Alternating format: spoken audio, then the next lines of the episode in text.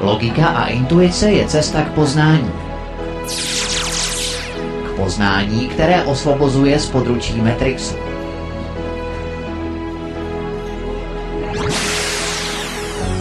V pořadu s Miroslavem Zelenkou. Miroslavem Zelenkou. Vše je jinak. Logika a intuice je cesta k poznání.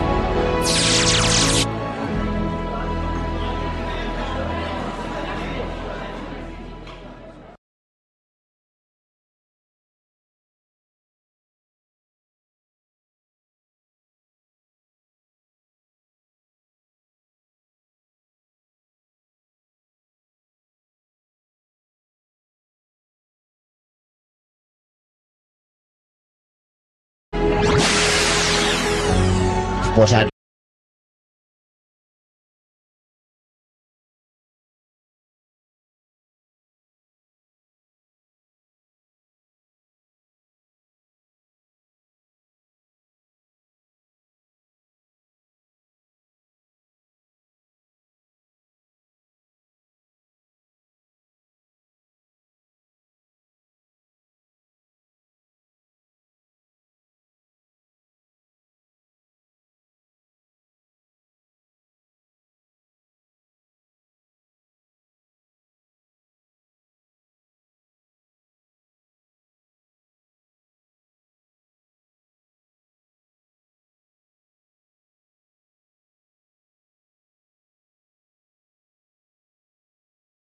V noci celou noc spím, nic se neděje a teď se zbudím, ležím dál, ale napadne mě, že nekašlu.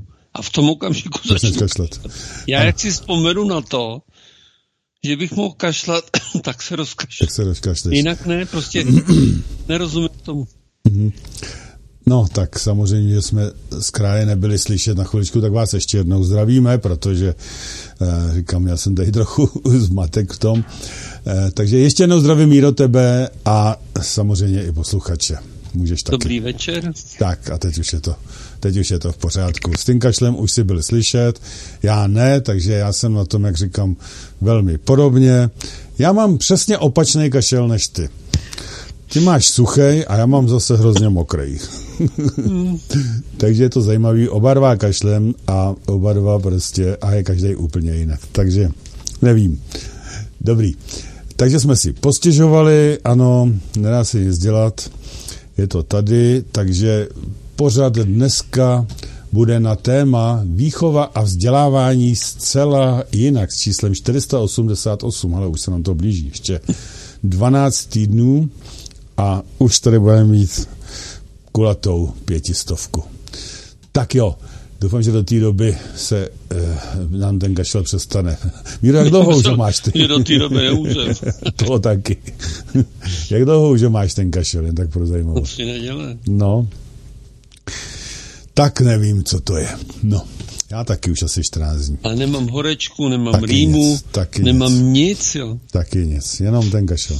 Tři brudušky. Dobře. Pokud budete někdo vědět, vážení, co to je, jakože to určitě vědět nebudete, protože každý, oba máme kašele, každý jiný, úplně opačný, tak zkuste napsat, nebo zavolat případně, ale až ke konci pořadu, pokud možno, aby se to nezvrhlo a nebylo tady tisíc všelijakých eh, telefonátů, kdy každý bude radit něco jiného a známe to. Tak jo. No před dvěma lety by to bylo jednoduchý, byl by to covid oba. To já právě říkám. Eh, Kdyby to bylo před dvouma rokama, tak tu máme prostě ten, jak se tomu říkalo, ten, ne doula, ten, no, že nás zavřou doma, teď mi to nenapadlo. Lockdown. Lockdown a furt out. ne, takže lockdown jako blázen, to by bylo neskutečné, co by dělali. A dneska se neděje nic, vážení. Tak já zavřený doma jsem, takže... No já taky, protože to člověk nemá chuť ani jít ven. Ale tenkrát jsem normálně běhal bez roušky, bez všeho a bylo to úplně v pohodě. A dneska se nic neděje a já nemůžu. No, neuvěřitelné. To, to je fakt zvláštní, eh, co se tu děje. Je to velmi, velmi podivné. Dobře, takže výchova a vzdělávání zcela jinak, takže zkusme do toho jít, ale ještě nejdřív samozřejmě jako vždycky perličky. Takže jdeme do nich, Míro? Ano, ano. Tak prosím. Ukrajinský prezident Vladimír Zelenský vyzval západní země, tam asi patří Česko, ano. aby přestali platit ukrajinským uprchlíkům a převáděli tyto peníze na Ukrajinu. To je ideální stav. To by měli uprchlíci radost. no jo, ale zase mají málo na Ukrajině pořád, jo. To je ideální stav, ano, přesně tak. Paráda. Třeba by se tam vrátili. Se se vrátili. no, pochybu. Lepší je mít hlad, než být mrtvý, že jo? Ano. Tak, Biden si spletl Macrona s Mitterrandem. Hmm. Biden vyprávěl o setkání lídrů států skupiny G7 v britském hrabství Cornwall, kterého se zúčastnil v červnu 2021 poté, co byl zvolen americkým prezidentem. Bylo to na jihu Anglie. Posadil jsem se a řekl, Amerika je zpět. A Mitterrand z Německa, eh, myslím z Francie, se na mě podíval a řekl, víš co, proč dlouho jste zpátky, vyprávěl poněkud zmateně Biden. A, a, a myslel teda Macrona, no. Ale to je... Mitterrand už byl v té době po smrti. Že? To je ta krásná demence. Uh, ono totiž, tito lidé si pamatují prostě staré zážitky, 30, 40 let, 50 se jim bavuje, ale nepamatuje si, co bylo před pěti minutama. A to je ono, přesně toto. On opravdu se s ním možná setkal a mluvili takhle spolu. A on to přesně ví, ale v současné době už neví nic. Tak já nevím, že jedna z konspiračních teorií, který má docela hodně zastánců, je, že už je to herec, že jo. Ale no. proč potom hraje až tak moc dementního? To by nemusel, že jo. No ne, to asi to mě, je to mě přijde divný. No, Ale... faktem je, že jsem viděl fotku eh, toho eh, Bidena, pět let starou. Mm-hmm. To byl jiný člověk, fakt ale. No, ono to třeba jde velmi rychle, jo, když je nějaká... Ne, ne, ne, to byl prostě jiný člověk, i ty rysy prostě. Mm-hmm. To, to byly daleko, daleko já tím, jak eh, pomáhám těm lidem, mm-hmm. tak jsem hodně zvyklý teďko eh, načítat ty lidi přes tu fotku. Mm-hmm. to byl prostě daleko zlejší člověk, jo. Než dneska. Ano. Tak on nic nerozhoduje, že jo, to tam. Ano, ale jak říkám, to je ta demence, no, prostě on si nepamatuje. Ale vzhledově, něco. vzhledově jiný. No, jo. ono to, ono to, znáš to, uh, ta povaha se přímo jak si zrcadlí s tím vzhledem. No, Nevím, no. To většinou tak bývá. Ano, člověk, když se změní povahově, tak se změní i vizuálně. To je celkem běžná záležitost. To, to, to, to jsem si všiml už mnohokrát. Některý se nezmění a pak vypadá jako Gates. tam, se, tam se to projeví, jo, tady, to jeho, ten jeho charakter v tom obliči. Mm-hmm. Ne, je to otázka, no, jasně. E, tak například nedávno Švédu, Švédům prezentovala tamní veřejnoprávní televize Vikingy jako černochy. Možná si někdo myslí, že indoktrinace tamní obyvatelstva již na takové úrovni, že budou věřit i tomu, že relativně nedávní předkové současných modrokých blondiáků byli ve skutečnosti černoši. Ano. Britové jsou už také nějakou dobu přesvědčováni mediální propagandou, že jejich předkové byli černoši. Hmm. Po seriálu, který měl indoktrinované obyvatelstvo přesvědčit o tom, že za veškerou prosperitou Británie stojí černoši, kteří v zemi žijí po tisíciletí, si není objevila výstava, která má lid přesvědčit o tom též. Úplně Brit, první Britové byli černí, říká výstava o rozmanitosti britských dějin. Návštěvníci jsou informováni, že úplně první Britové byli černí, že černoši byli v Británii už sedm tisíc let před příchodem Bělochů. No, nějaká hmm. výstava uh, v té Británii a na prvním panelu výstavy se píše Analýzou DNA vědci učinili ohromující objev. První migranti, kteří dolezli do Británie asi před 12 tisíci lety, měli černou kůži. Ale no, je to tak. Úplně první Britové byli černí. Ale proč zbělali? No, protože je... jsou, nejsou na sluníčku tak přece, to se nechá pochopit. Ne. Žád, žádný černoch, co, co je teďko ve Švédsku, nebělá. No jo, ale to je až po dlouhé době samozřejmě se mění ty pigmenty, Míro. No. No. Žádnou přechodovou fázi se nikdy nepodařilo najít. Ne, to je Není jako na to dost času. První, první černou africkou matkou že, všeho lidstva. To už je tak úplně neudržitelná teorie. A, hmm, no. Tak. E, emoce vážně bouřlivé reakce. To vše vyvolalo v Přerově vystoupený díla u Kolébavka, ukrajinské autorky Margity Ivy ve Window Gallery v Přerově. Dílo představuje mrtvou kočku zalitou do epoxidu. A jmenuje se to Ukolébavka. No. Sběratel uměleckých děl Robert Runták, který v galerii vystavil, se proto po anketě, kterou uspořádal, rozhodl dílo zakrýt za roletu. Ano. Dneska být umělec. To je Vnička, pohoda. musíš vymýšlet takové věci, kamaráde, to není jen tak. Jo? No. Co ještě někdo nevymyslel, kterou blbost. No? No v tom to je právě. No, Čím větší je. vymyslí blbost. To tím je větší umělec. No. no. Co to bylo nedávno? Taky jsem to měl v perličkách. Taky nějaký umění. No. Ně, ně, něco jako koblik hozený na strop, nebo něco Ale takový. Co, samý takový blbosti. Bylo umělecké dílo. Indická policie 8 měsíců zadržovala holuba, kterého podezřívala z možné špionáže pro Čínu. Ve čtvrtek byl osvobozen a vypuštěn do volné přírody. No. Napsal The Guardian s odkazem na list Press Trust of India, protože se ukázalo, že to byl nějaký sportovní holub. No vidíš to, to není jen tak taky nějaký... Vše začalo loni v květnu, kdy byl pták chycen poblíž přístavu Bombay. Na pařátech měl přivázané dva kroužky se vzkazem, který vypadá jako čínský psaný text. Mm-hmm. Policie měla dle místních podezření, že je opeřenec zapleten do špionáže, proto ho zadržela a později poslala do bombajské nemocnice pro zvířata.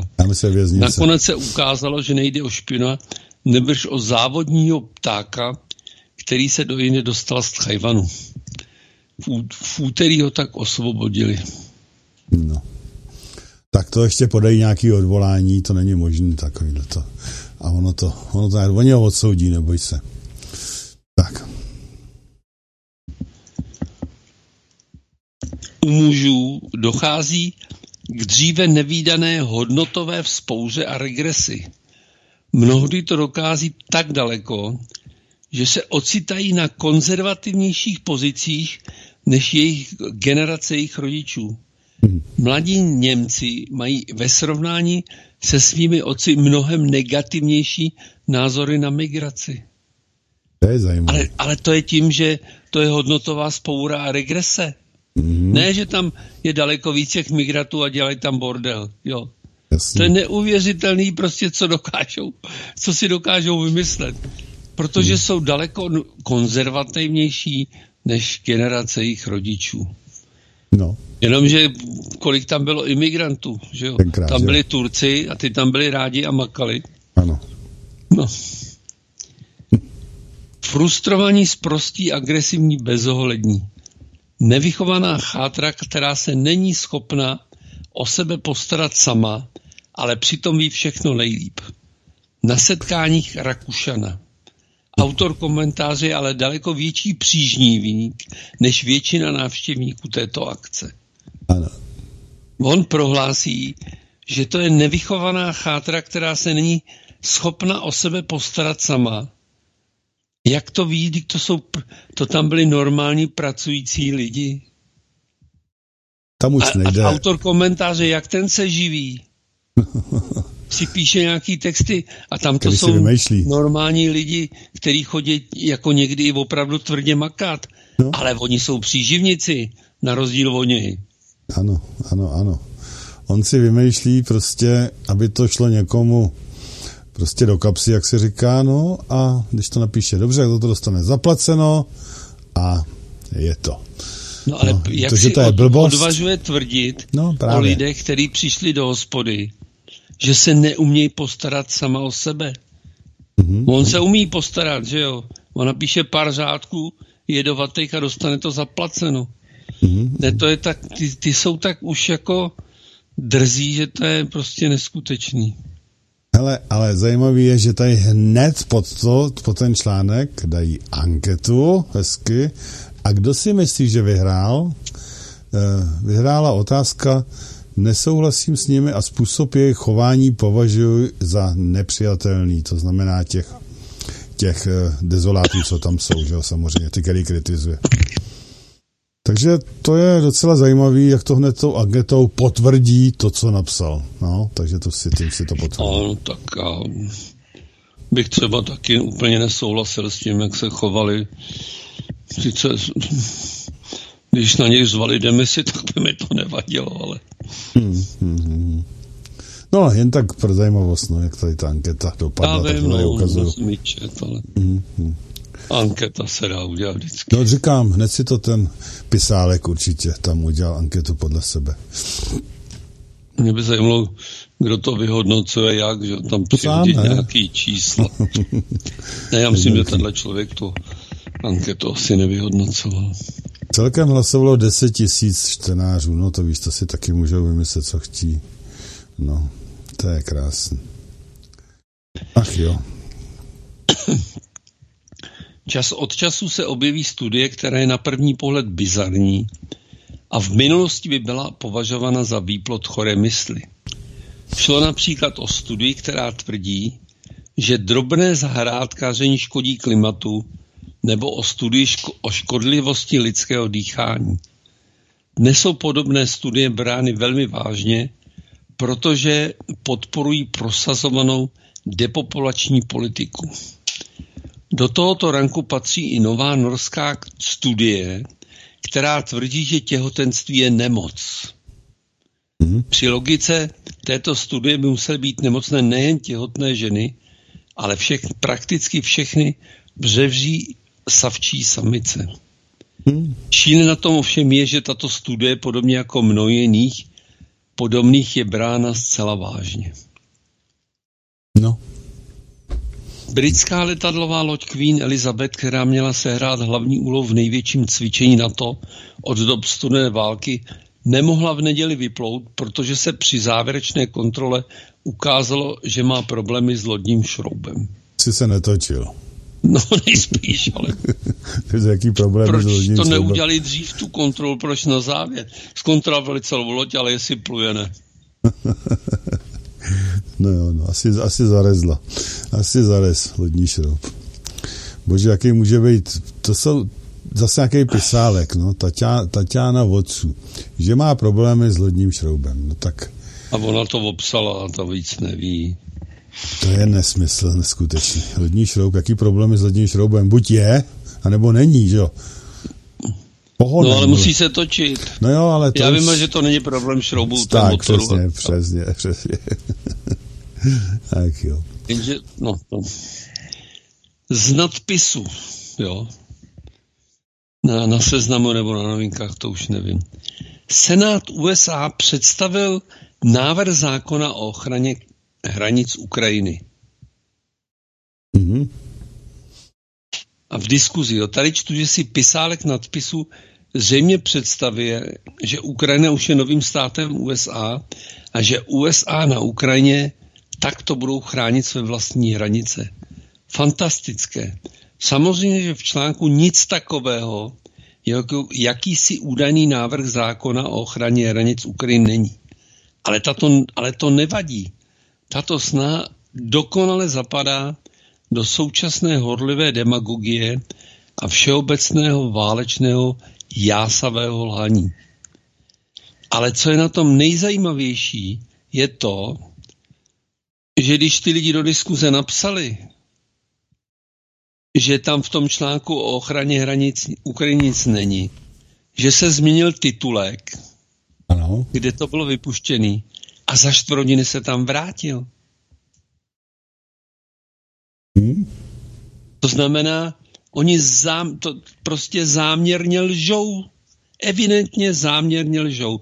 Jestli něco není e, příklad, krajní příklad deforma, ta dezinformace, tak je to tohle. Oni vycházejí z toho, že hmm. velká většina lidí uh, přečte jenom titulek. Ano, jo takhle. Co si bude číst o nějakém návrhu zákona o ochraně hranic Ukrajiny, že jo. Já jsem to samozřejmě přečetl, protože jsem tušil, že to musí být blbost. Jo. Ano.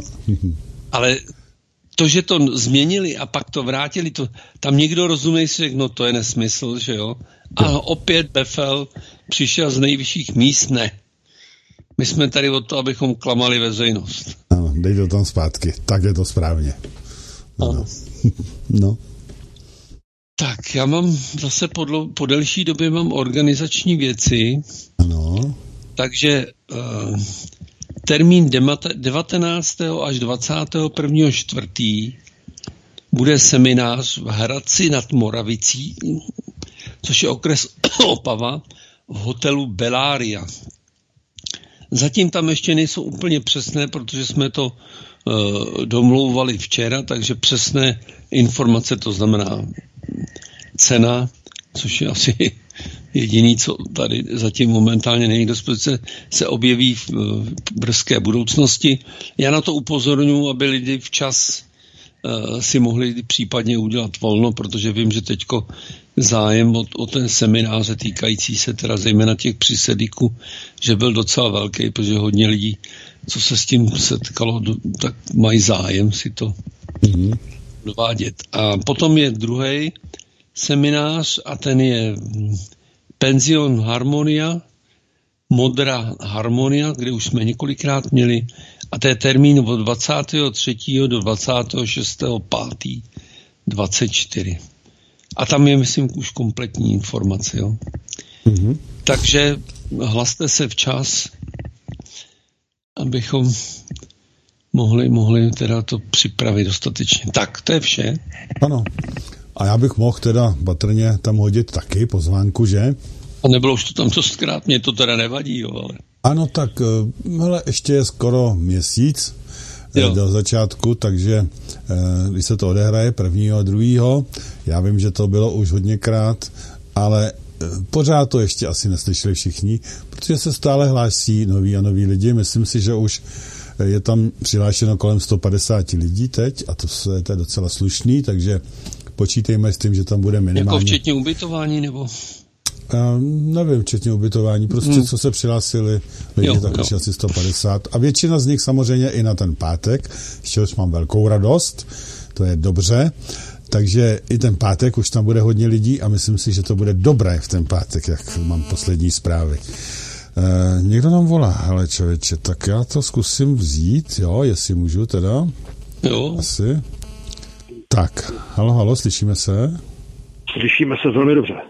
No super, tak to vypadá na MPK, je to tak, Martine? Už jsem ve vysílání? Ano, už jsem ve vysílání, povídej. Aha, zdar chlapi, no víte, já si dovolím navázat na vaše poslední perličky, co byly před týdnem.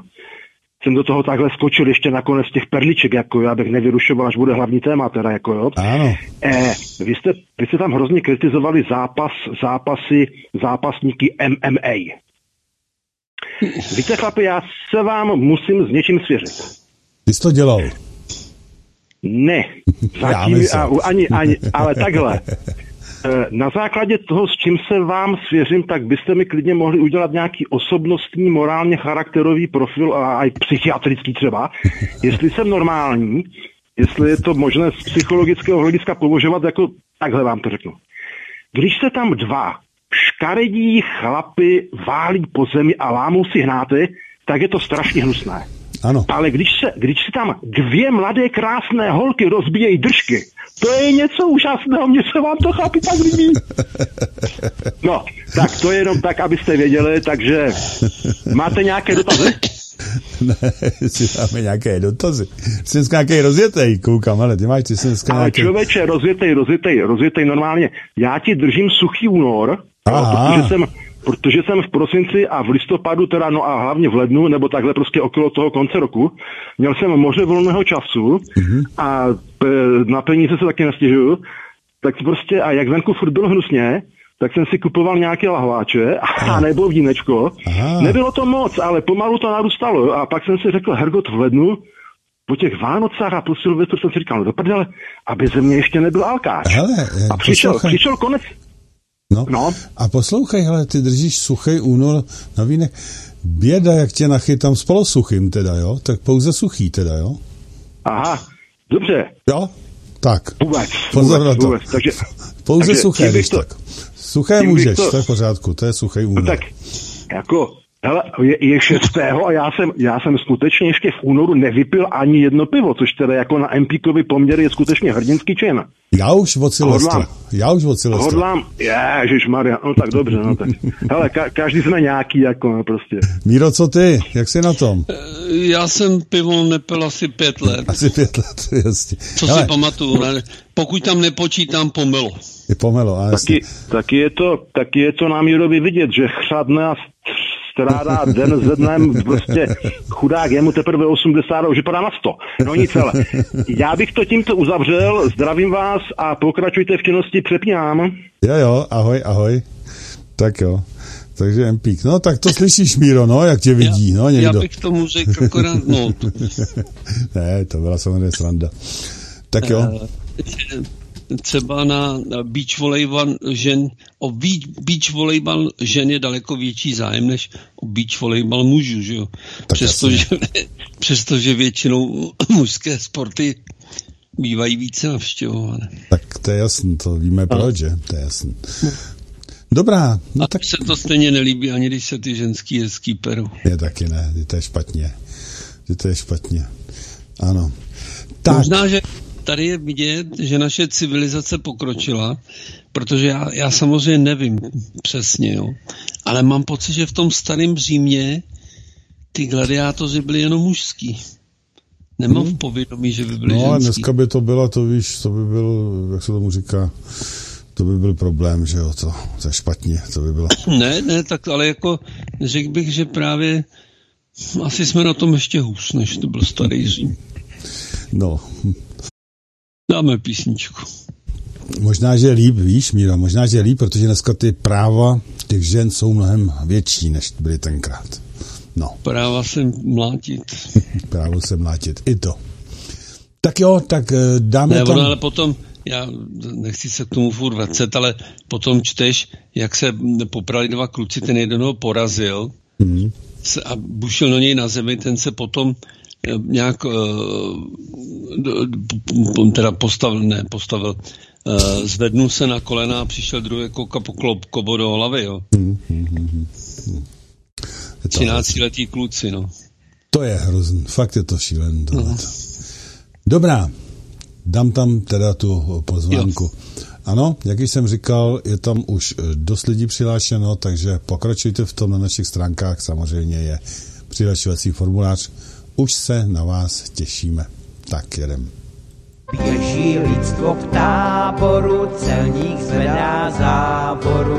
Pojďte lidé všichni k nám, začíná tu velký flám. Vážení a milí posluchači svobodného vysílače CS, je to tady. Půlce února totiž nastává chvíle, kdy jsme se vám před deseti lety poprvé samostatně ozvali s prvním zkušebním vysíláním. Během deseti let vývoje samozřejmě došlo k mnohým změnám a vystřídalo se též mnoho moderátorů a spolupracujících osob. To je zdravý vývoj, který samozřejmě dále pokračuje. Ale jedinečná myšlenka a idea svobodného vysílače, často přes těžké chvíle, přežila a zůstává, což naznačuje, že byla správná a unikátní. Ze všech měst a okresů přijeďte na adresu Pančurova 29 04 tábor 1. Je to město Tábor, kde se nám naskytla v reprezentativních prostorách objektu Univerzita na adrese Vančurova 2904 možnost důstojně a společně oslavit 2. března od odpoledních hodin tuto událost, která se opakuje maximálně jedenkrát za deset let. Tedy 2. března roku 2024 budeme chtít, aby se zúčastnili všichni, kteří se na zdárném vývoji svobodného vysílače jakoliv podíleli. Takže vězte, že 2.3. bude v kulturním a společenském centru Univerzita Tábor opravdu mnoho, často velmi známých lidí. A neopomněli jsme ani na nějakou tu zábavu a kulturu. Nechte se překvapit.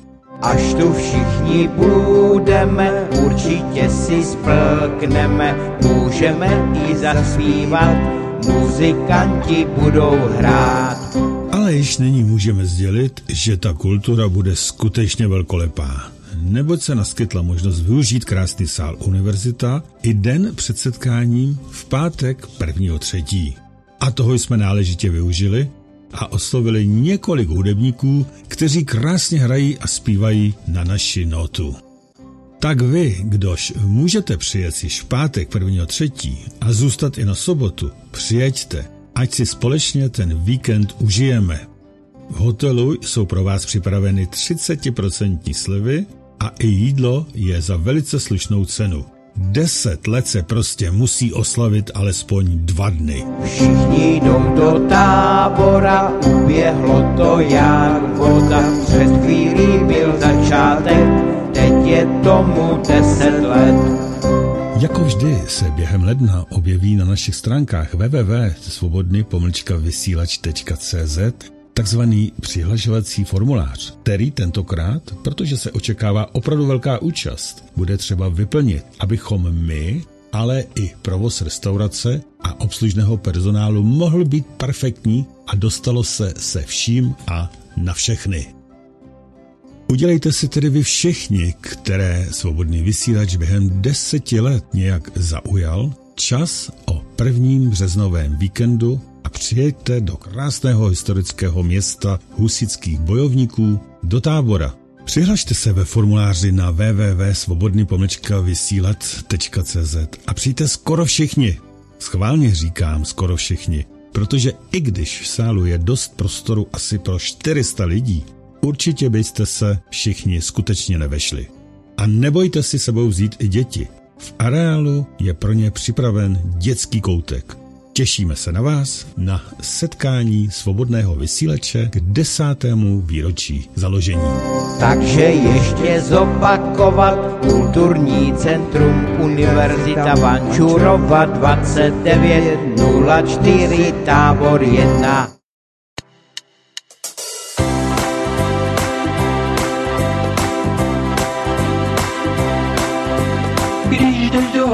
své duše chlouby, že se tam může stát.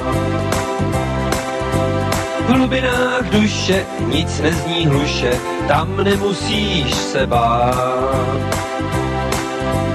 Pozoruj jen svůj dech, svět se ti vytrácí, zrak dovnitř se obrací, vidíš na druhý břeh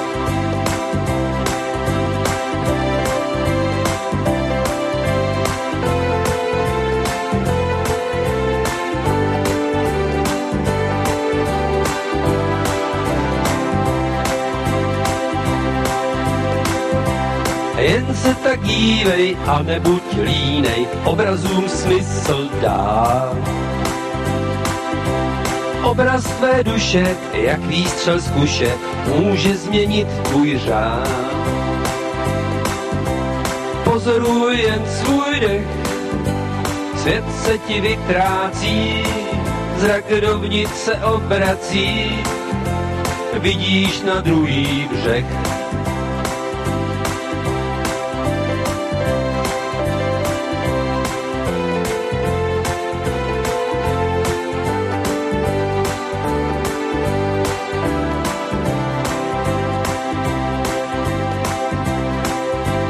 Plakej si tiše do polštáře spliše, to není žádný hřích.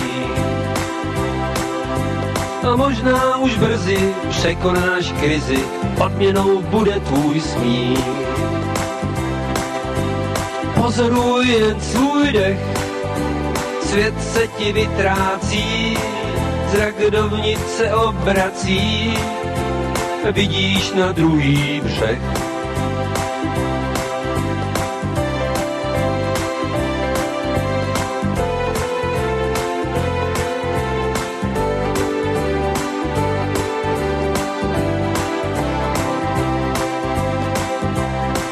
Už to víš, co všechno smíš, proč se bojíš jít ještě blíž, proč se bojíš jít ještě o krok dál.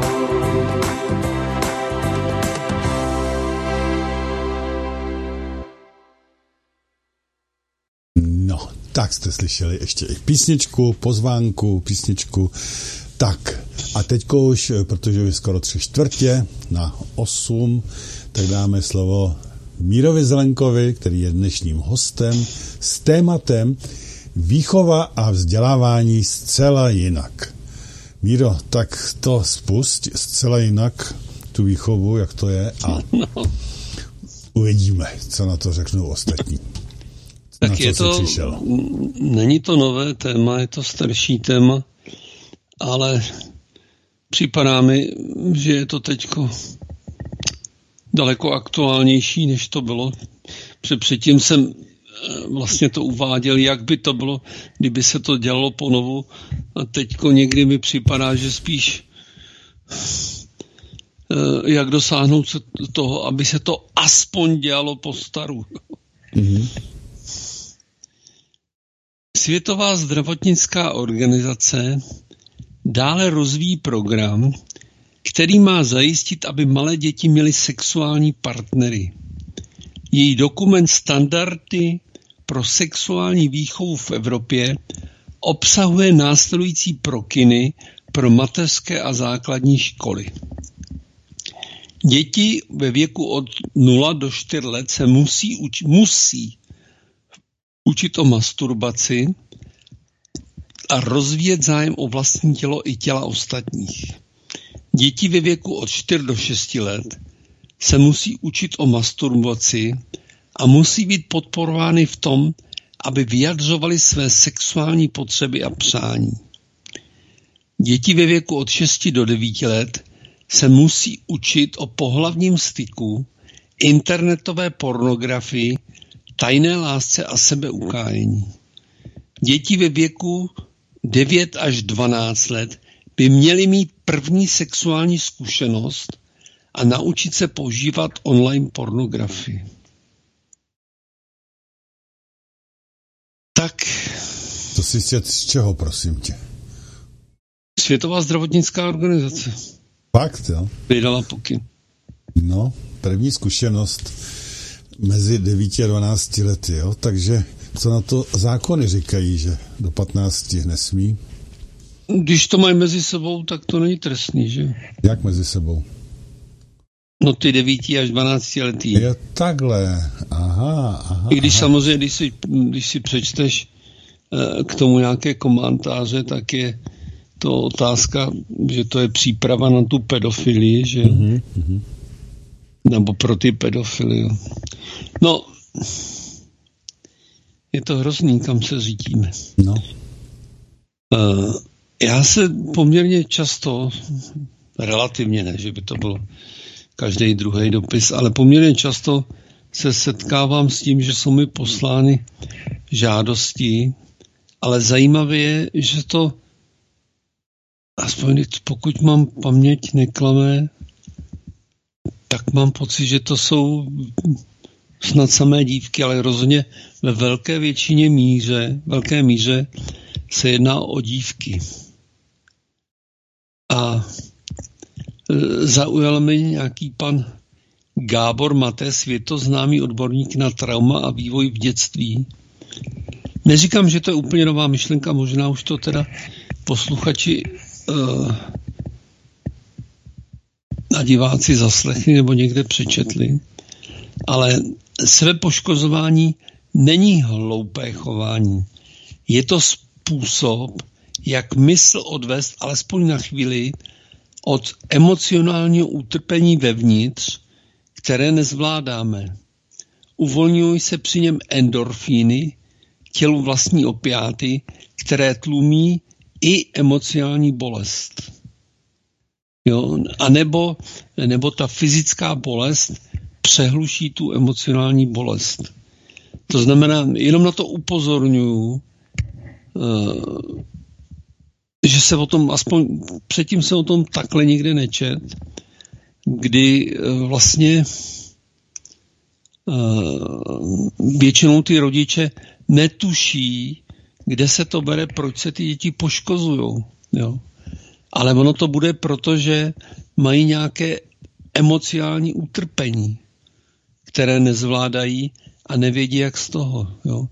Já na to chci upozornit, že v souvislosti teda s tím, že je potřeba věnovat uh, ne tomu poškozování, jako že je někdo hloupej, uh, ale že, že, to, že to má nějaké vnitřní, velice důležité problémy, které je evidentně potřeba řešit. Otázka je samozřejmě jak. Protože psychiatři, no, Eh, za prvé jich je tak malý množství, dostat se dětskému psychiatrovi je za čtvrt roku, že jo? A teďko psychologovi, jo? No a psychiatři ty předepíšou prášky, ty nic jiného nedělají, že jo? No ale prášek to neřeší. Ten utlumí tu emocionální bolest, jo? Ale eh, je otázka, oč je to lepší, než když se ty lidi poškozují. Jo? Jinak samozřejmě jsem slyšel, Eh, že je to také do určité míry móda. Říkal mi to, myslím, nějaký učitel, eh, že, že je třída, kde jsou všichni poškození. Ně, někde, protože eh, už by vybočoval z řady, byl by to chudák, který si ani neumí škrábnout žiletkou nebo něco takového. Je, je, to zoufalý, jako mě, mě to děsí, ta výchova, co se teď děje, že jo včetně mobily, počítače a to celý to je. Takže já, já vlastně mám takový eh, zájem apelovat na ty rodiče, aby to nepodceňovali, aby prostě se soustředili na ty děti, aby se snažili pochopit, jo, proč se to děje. Ta závislost na těch mobilech a počítačích, to je, to je fakt zoufalý. Jo. Teď jsem četl, že v Holandsku ve školách zakázali mobily. A, a učitele si to pochvalují s tím, že děti se o přestávkách mezi sebou už i baví. Jo. Vzpomeneš si na naše přestávky?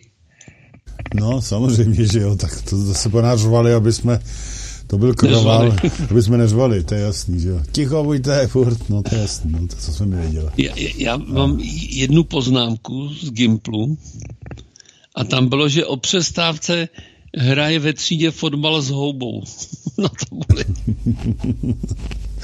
Jasně. No tak to byl to na, na naší škole to teda nebylo, ale vlastně se chod, vždycky o přestávce vyháněli na, na, na chodbu, že jo, kde to hlídalo. No, já vím, já jsem mladší, starší generace, takže U nás to, to ještě taky nás nebylo. nevyháněli. U nás to ještě taky nebylo, či taky si to nepamatuju teda. Ale pak už to bylo naprosto normální, no, tak nevím, jak je to dneska, jestli taky vyženou s tím mobilem na chodbu, nebo, nebo ne. No to je úplně jedno, kde to, to je do toho mobilu. No. Kdo to čumí. No. No ale aspoň tam zase je klid asi, no, protože asi tam všichni do toho No samozřejmě, samozřejmě klid. je klid. No. No, mm, zajímavý, no, zajímavý. No ale schválně, co myslíš, že je zdravější? Když jsme hráli o přestávce fotbal nebo čumě do mobilu? Tak určitě čumě do mobilu, to je jasný. no. Ne, takže já, já mám jako tendenci, nebo úmysl hodně apelovat na ty rodiče, aby to opravdu nepodceňovali. Jo? Hmm. Nepodceňovali ani to podivné chodvání dětí. Když říká, no tak to je, to má přechodný období, to je puberta nebo takové. Jako hodně, hodně se toho právě teď v těch dětech děje, takové to vnitřní napětí. Nakonec, eh, co si budeme povídat? My dospělí to prožíváme taky, že jo? Jenomže si do určité míry, aspoň teda minimálně část z nás, jako uvědomuje tu příčinu, že jo, to, co se děje. Za prvé teda to, co se děje ve společnosti, za druhé ty eh, kosmické energie, které sem dopadají. A možná Bůh ví, co na nás sypou a, a podobně, že jo. Takže, ale ty děti, ty jsou... Já se pamatuju, nevím, jak to mají dnešní děti, nebo ono to je individuální, že jo. Ale já, jsem se nějak se svými problémy eh, jako rodičů moc nesměřoval, že jo. No to já jako, taky ne, teda, to je no. fakt. To, bylo, to byla ostuda přímo takový, že jo, když, když člověk by měl něco stěžovat. No, bylo to takový jiný. Ne, určitě. ne, tak no, možná, že to byla chyba, že člověk eh, by třeba dostal radu do života, možná. No, jak se to vezme, no. No ne, tak třeba, když se mi líbila nějaká holka ve třídě, že jo, no tak jsem se nesvěřoval. Ano. No jo, no. Ústřední problém současnosti je, jak změnit společnost k lepšímu. Odpověď je relativně jednoduchá a z pohledu standardní vývoje společnosti v současnosti asi jediná možná. Vychovat k tomu nové lidi.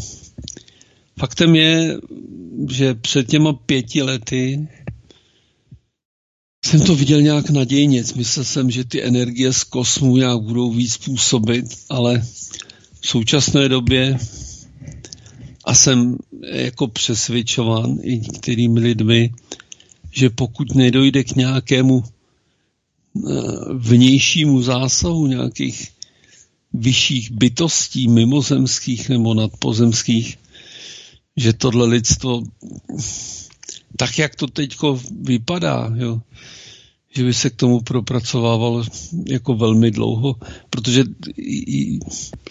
já o sobě často tvrdím, nebo často jsem tvrdil, jsem bezbřehý optimista, ale v současné době jako mi ten optimismus, myslím, já nepochybu o tom, že se něco bude dít, že bude docházet změnám i pozitivním, ale měl jsem o tom průběhu také lepší představy, než to, co se dneska děje.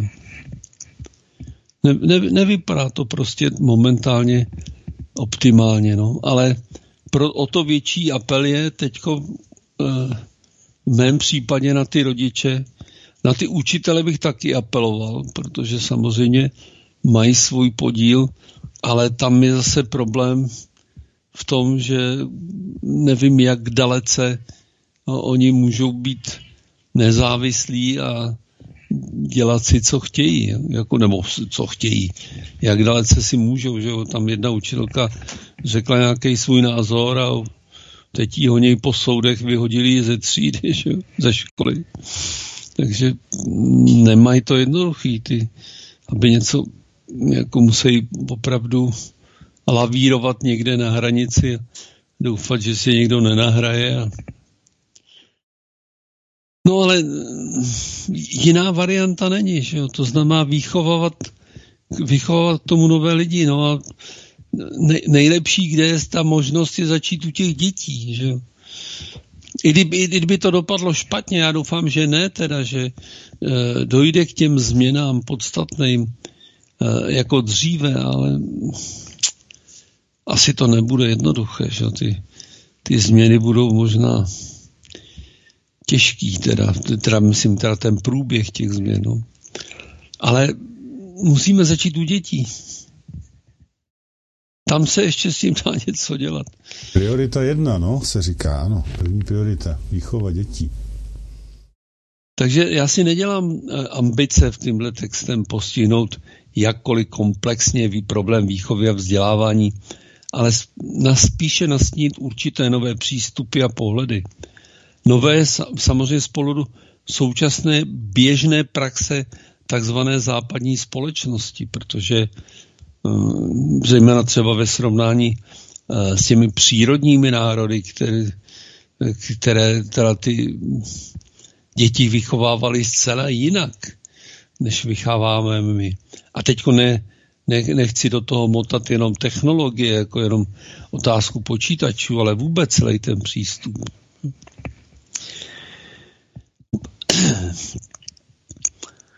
Poprvé v dín, ale snad a doufejme, že už teda v letošním roce dojde k nějakým změnám. No. Podstatným teda, že Poprvé v dějinách... Hlavně, hlavně k lepšímu míru si No jasně, no, to samozřejmě. Ale tam jsem nějak, jako, tam zůstávám optimista, že, že dojde k lepší, ke změnám k lepšímu, ale rychlost těch změn a průběh a kvalita, no, uvidíme. Měli by už tady ty kamarádi ze zhora něco trochu zasáhnout. Já jim to říkám pořád, ale...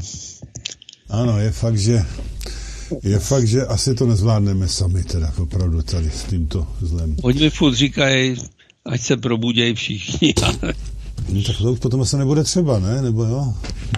Bude. Jo, bude třeba i to. Nejdřív se musí probudit. No jo, ale to, eh, to, to když se lidi probudějí, tak ještě nebude dostatek těch informací. Tady je hmm. absolutní neinformovanost lidí. To je pravda. Jo? Hmm. Jak se jmenuje pořád? Všechno je jinak. Ano. Všechno je opravdu jinak. Jo? Já když se koukám, eh, když se dívám na ty eh, pořady na, ty, na tom Zoomu a na tom Mystery, jo, zejména na tom Zoomu, kde vysílají ty americký, kde pořád to pojetí vesmíru je zajetí té staré vědy. A to nemluvím o historii, no tak tam se to sice trochu láme, protože některé ty objevy už prostě fakt nezapadají. Jo. To, mm-hmm. Oni si s ním, přestávají už si s nima vědět rady. No. Poprvé v dějinách lidstva od do potopy se významná část lidstva, tím myslím teď teda tu uh, částečně západní kulturu, ale i samozřejmě východní, ty země, část lidstva dostala do situace, kdy má dost času na péči a výchovu svých dětí, kdy rodinné vztahy jsou založeny i na lásce, nejen na společném boji o přežití člověka jako jedince rodiny rodu. Díky tomu se rodí děti a děti jejich dětí, který by mohli být schopni změnit tuto civilizaci. Je zajímavé, jak se často eh, stýkám s ženami, Eh, které měli, eh, nechci říct vyloženě špatný vztah s matkou, ale vztah, který nebyl založen na lásce. Jo? Byl založen na povinné péči, že? A v mnoha případech i tyto matky, které uh, byly stoprocentně přesvědčeny o tom, že jsou perfektní matky, protože pečovali o všechno, jo, neříkám, že všechny, jo, ale většinou organizovali rodinu, vařili, prali, šili a podobně, kromě zaměstnání a podobně, jak jsou přesvědčeni, že udělali to nejlepší, ale oni tomu dítěti nedali lásku. Jo. A na tom je nejhorší, že ty jejich dcery, dnešní matky a babičky, tu lásku nepoznali a pak mají problémy sami dávat těm dětem. Jo. Já možná jedna paní mi napsala, že mně přišlo, že proč, ne, ona to napsala trochu jemnějc, že se jí zdálo, že to přeháním s tou, s tou láskou, že s tím jako trochu otravuju. A pak říkala, a pak se jednou dostavil wow efekt a já jsem to pochopila, jo ale opravdu ten nedostatek otevřených srdečních čaker má na tuhle společnost jako hrozný vliv. Jo. A proto já na to apeluji, když teď mluvím o té výchově, jo, tak ty matky by si měly uvědomit, že první, co musí těm dětem, a týká se to i babiček, i když ty babičky to mají možná lepší, je dát těm dětem tu lásku. Bez toho prostě ty děti vyrostou bez lásky a zase mají zablokovanou srdeční čakru a, a přenáší to dál a dál. To znamená, eh, já vím, že ono se to někdy prostě plete. Jo? Zaměňuje se ta péče za lásku. Že jo? Nějaké ženy důstávají s dětma dlouho, některé jiné jdou do práce. A, eh, ale to, že mají méně času na to dítě, ještě neznamená, že jim nejsou schopni dát více lásky, než třeba ty matky, které s těma dětma jsou dlouhodobě. Protože to je, já nevím, jak bych to vyjádřil, ale to je věc, která se, uh, nech, já nechci říct, nedá naučit. Dá se naučit všechno, jo. Ale láska musí být cítit. Ten člověk tu lásku musí cítit. Uh, dá se na tom pracovat. Jo? Pokud člověk chce, uvědomí si to, že mu to chybí, nebo si nechá udělat uh, nechá si zjistit stav čaker a zjistí, že srdeční čakra je na nízké úrovni, tak se s tím dá pracovat, pouštět meditaci na srdeční čakru, učit se to. Jo. Je to umění milovat a žít a umění se dá naučit. Jenomže kolik lidí, kolik matek si uvědomuje, že třeba ten vztah jejich ten není lásky plný a že by se o to měli snažit, že by se to měli učit. Jo. Jak už jsem zase tady mnohokrát uh, o tom mluvil, když něco neumíme, hrajme si na to, že to umíme. Jo? Jako se děti hrajou na jágra nebo hráli na nedvěda, tak je možné se učit hrát si na milující matku, až to pozvolna přejde. Lásce se dá naučit. Jenomže o tom ty ženy musí být přesvědčeny, že to je to, co těm dětem pomůže nejvíc. Takže já tady sice mluvím o výchově, jako zcela jinak, ale základem, základem té e, výchovy zcela jinak je lásky plný vztah k tomu dítěti. Já nevím, jak víc o tom mám mluvit, abych, abych přesvědčil, že jo, protože říkám, e, znám skutečně shodou okolností znám jako já nevím, pět, šest žen, s kterými jsem se o tom mohl bavit, který e, měli problém v tom, že ta matka prostě tam ta láska od ní nebyla. Samozřejmě někdy byl i špatný vztahy a podobně, ale základ byl, že tam ta láska nebyla. Jo. Já třeba můžu říct, že jsem měl to štěstí, že já jsem od, od mé maminky tu lásku dostal. Ona to nebyla dokonalá žena, že jo, měla své mouchy a podobně, ale zejména v těch uh, letech, já nevím, do pěti, šesti let, možná do deseti, to tam bylo. Což jsem si samozřejmě tehdy neuvědomoval, protože eh, člověk si neuvědomuje uh, to, co má běžně. Když člověk má tu lásku, tak nevnímá, nebo si třeba vůbec neuvědomí, že jiné děti tu lásku od té matky nedostaly. Protože jak je to známý, že uh, podle sebe soudím tebe, takže prostě si to neuvědomuje. To dítě ty věci nezná, že jo. Uh, většinou si šestiletý nebo osmiletý děti uh, mezi sebou uh, ani, to ani na to nemají ty vyjadřovací schopnosti si nevyměňují zkušenosti. Jo? Vyměňují si zkušenosti typu dostal jsem od mámy facku, nebo zakázali mi něco, nebo podobně. Ale já jsem si v 6 a 8 letech to taky neuvědomoval. Jo? Máma mi sice říkala, že mě má ráda a podobně, ale v podstatě mohu říct, že uh, informaci toho typu Ne, že mě máma měla ráda, to jsem samozřejmě věděl celý život, ale jak to na mě mělo kladný vliv, jsem si umřel, uvědomil někdy, já nevím, v 60. Když jsem se začal tomuhle tématu víc věnovat, že já jsem se víc věnoval jiným věcem než lásce. Takže no, já už to nechám, abych to ale nepřeháněl, ale je to počátek všeho. Láska k dítěti. Jo. To, je, to je opravdu základ. Samozřejmě není to jediné, že jo. Bludný kruh je na počátku změn společnosti. Společnost se může změnit pouze a jen tehdy, pokud se změní lidé.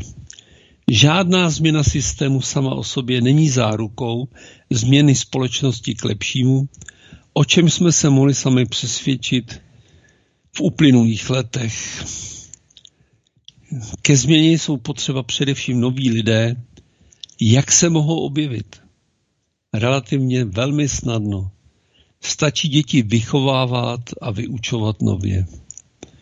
Samozřejmě je mi jasné, že vyučovat nově je změna, která eh, bude vyučovat, eh, teda vyžadovat, aby se změnili i lidé na těch odpovídajících místech, kteří zatím, aspoň podle názoru mnoha lidí a mnoha odborníků, tak eh, pozorujeme, že školství se jen a jen zhoršuje, místo aby se zlepšovalo. Že? Tady, kdo však může vychovat nově, když nynější rodiče a učitelé myslí po staru?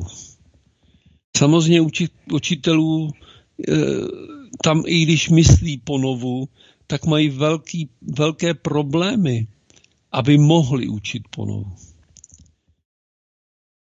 Současná výchová výuka provádí přesný opak toho, co by měla. Ubíjí v dětech téměř vše, co si přinesli do nového života a vštěpuje jim dogmata, která jim brání být svobodnými, šťastnými a tvůrčími.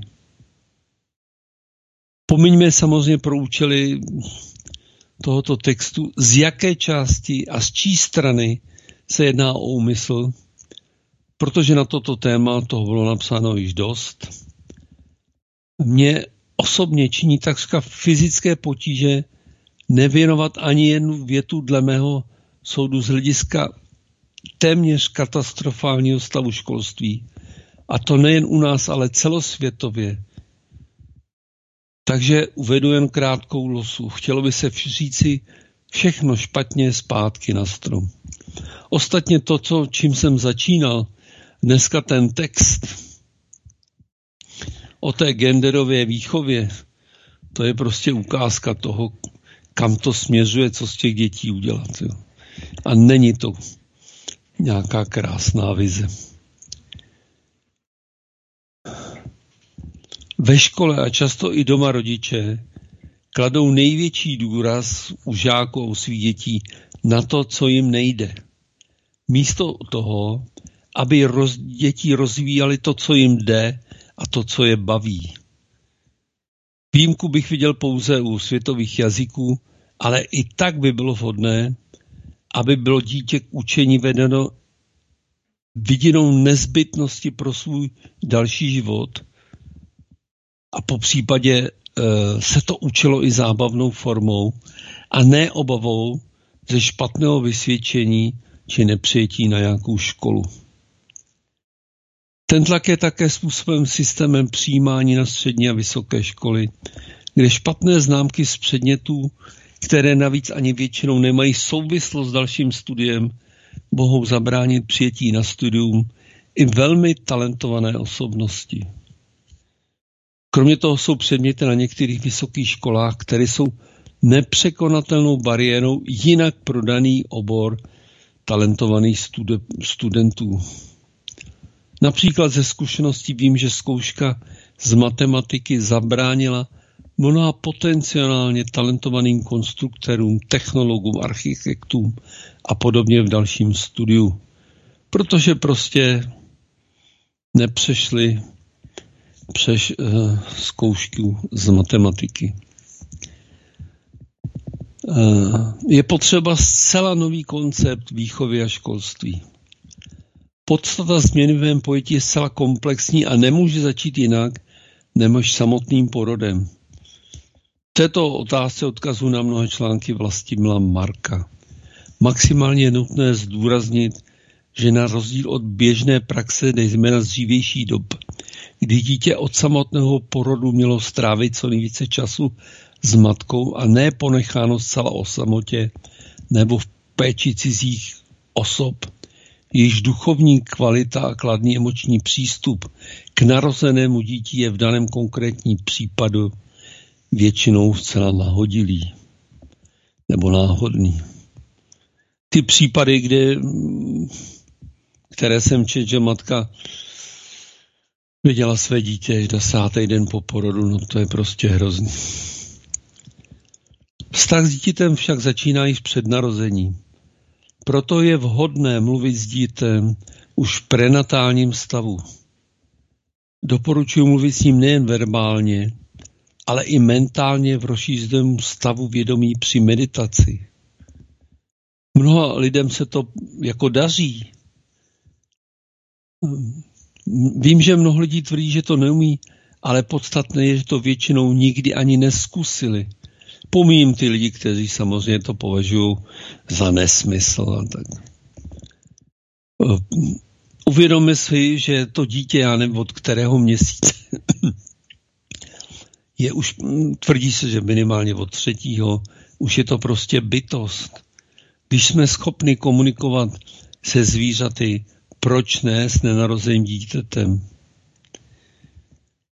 Pokud se to daří, je to výhodné zejména u malých dětí, jejíž forma komunikace běžně nedovoluje získat potřebné informace. To jsou ty časté případy, kdy uh, ty děti prostě mají nějaké problémy, třeba stále pláčou, v noci se budí a uh, ty rodiče nevědí proč. Lékaři nic nezjistí. Kdyby ty uh, rodiče se snažili na sobě pracovat, otevřít si pátou a šestou čakru a komunikovali s tím dítětem, tak by se dověděli ty příčiny.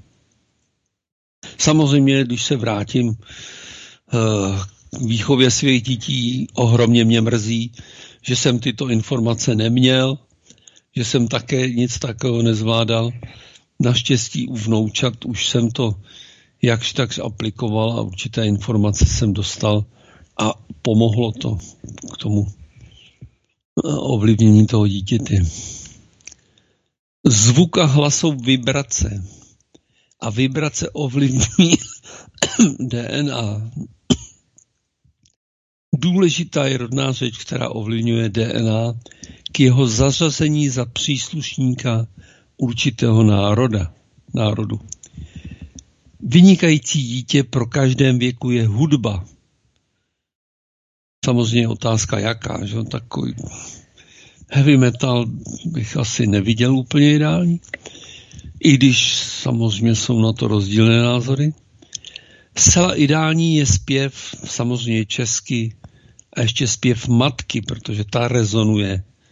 To dítě slyší tu, ty vibrace. Rozhodně bych nepodceňoval roli jednoduchých národních a lidových písniček zpívaných blízkými příbuznými opět zejména matkou. Tady to je zrovna oblast, kterou si říkám, že jsem snad dělal dobře, protože jsem těm malým dětem hrál na kytaru. A bylo to zajímavé, že, eh, že to opravdu, že to, že to fungovalo. Ty děti brečely, myslím malí, roční, brečeli a nikdo nevěděl proč. Já jsem vzal kytaru a začal hrát a to dítě se utišilo. Je to, jsou to jednoduché věci, že? ale každý neumí hrát na kytaru, ale může zaspívat. Já myslím, že to dítě jako, nebude tak moc vnímat, jestli to je falešně nebo není. Každá bytost a tím pádem i dítě je zcela specifická a jedinečná entita ve vesmíru. Toto je potřeba při výchově vždy mít na mysli, protože nikdy neplatí zcela úplně obecné rady a doporučení. Optimálně je používat, zrovna tak jako při mnoha dalších činnostech, intuici, napojení na informační pole, která by nám měla přinést nejpřesnější informace. Ale to chce opět zapracovat na sobě. Takže já tady třeba apeluju i na uh, uh, potenciální maminky a tatínky, aby na sobě pracovali, aby si otevřeli pátou a šestou čakru, protože ta práce s tím dítětem potom bude nesrovnatelně lepší. A samozřejmě teda nepochybně e, práce i na té srdeční čakře, protože to je nejdůležitější. To dítě to cítí, tu energii, ty srdeční čakry. Vždy, ale i o to, e, pokud to dítě ještě nenarozené, tak ne, nepodceňovat, protože ono ji cítí i od toho otce, protože ta energie jako se šíří. To, když ten otec miluje tu matku a těší se a miluje to dítě, tak to, to dítě to cítí a má to na něj kladný vliv. Jenomže co je důležité, musíme umět milovat. Zase bych se vrátil k tomu, jak je důležité umět milovat a žít. Zapomínat by se nemělo ani na vhodné prostředí, ve kterém se dítě pohybuje. Nezanedbatelnou roli v něm hrají živé bytosti, ale i to, co nazýváme neživými předměty. Klasická ukázka jsou dětské hračky, zejména různí miláci, jako jsou například medvědi a podobně.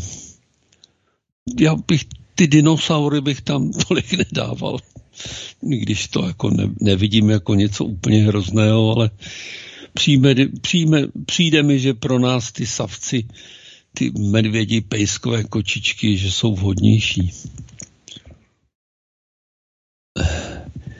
Ty různí miláci, do těch je vloženo tolik dětské emoční energie, že potom zpětně působí jako energetické záře, zářiče, která vyzařují energii ideální pro konkrétní dítě. Na podobném principu nakonec působí i plišáci jako různé maskoty i pro dospělé. Proto to nepodceňujte a vyberte dětem uh, takové hračky, které se budou líbit. Samozřejmě v dnešní době zase hold dochází k tomu, co je pro tuto dobu jako charakteristické, že jsou prostě děti, které mají doma 30 plišáků. No. Tam potom myslím, že ten efekt se úplně nedostavuje, jako když mají, jako můžou mít pět plišáků, a když mají toho jednoho svého oblíbeného, s kterým chodí spát.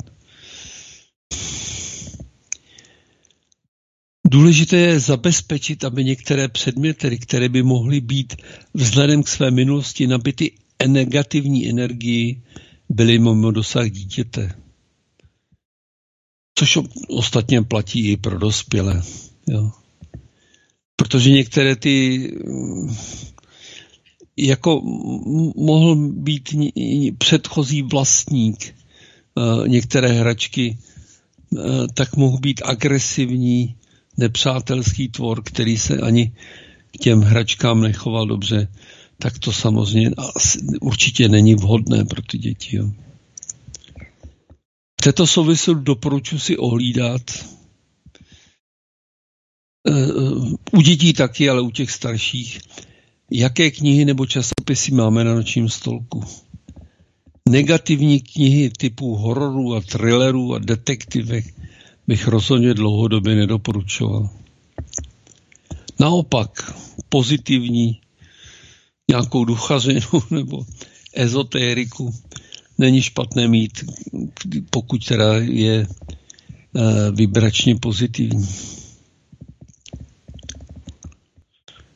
Ukázkou takové vyloženě negativní situace je to, když dítě spí v posteli, na které někdo dlouhodobě v bolestech umíral.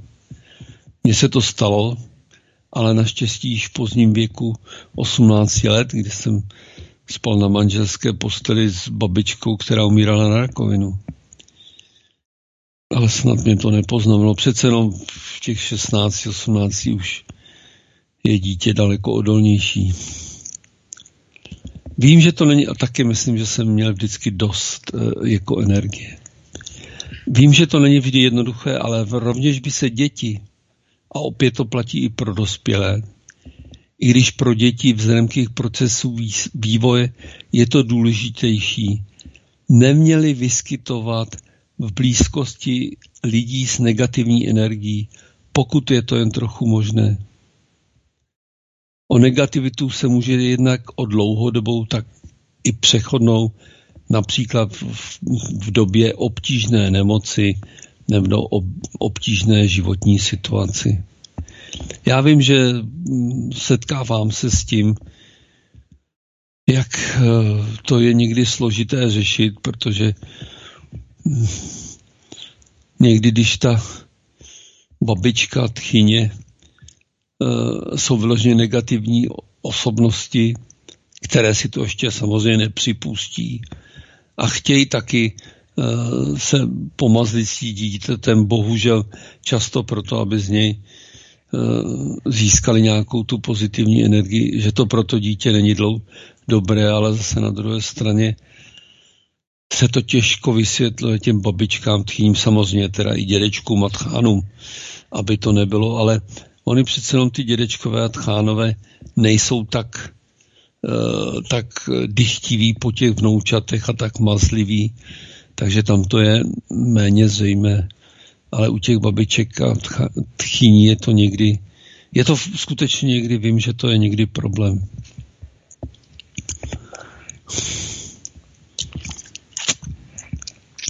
Obzvlášť, když někdy, některý, někteří ty prarodiče se nějakým způsobem i finančně podílejí na, na, na, na té rodině, protože když je žena s dětma doma, tak nebejvá moc peněz. Oni jim pomáhají, že jo, a pak ale si představou, že by za to taky něco měli mít a představou si, že by si mohli vychutnávat tu radost těma dětma. Jako není na to jednoduchý recept, protože samozřejmě vykládat někdy starým, starým lidem, že by si, než, než si budou hrát s dětma, aby si pustili napřed meditaci na srdeční čakru. No, to asi nebude úplně jednoduché. Ale každopádně bych v tomhle případě doporučoval dvě věci. A vím, že to je častý případ, jo? tak bych na to doporučoval věci tomu dítěti předtím dělat pečlivě ochranné vajíčko a těm prarodičům před tím kontaktem si těm posílat energii ze srdeční čakry. Pomáhá to.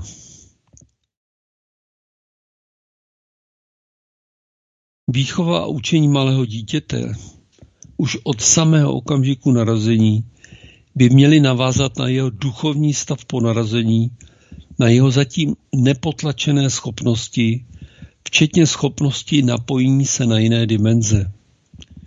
To, co dnes běžně vidíme, je však spíš pravý opak. Dogmata, která byla vštípena nám, našimi rodiči a jim, jejich rodiči, se snažíme vštípit na našim dětem. Odmítnutím, odmítnutím možnosti takřka jakékoliv komunikace s nemluvícím dítětem pod čím si samozřejmě nepředstavu běžné šišlání na děti, ale normální komunikaci, láskyplnou komunikaci a zejména i telepatickou komunikaci. Odmítnutím možnosti inteligentního vědomí dítěte, stále ještě více mě spojeno s vyššími sférami, se zbavuje možnosti ovlivňovat pozitivně jeho vývoj i v této oblasti.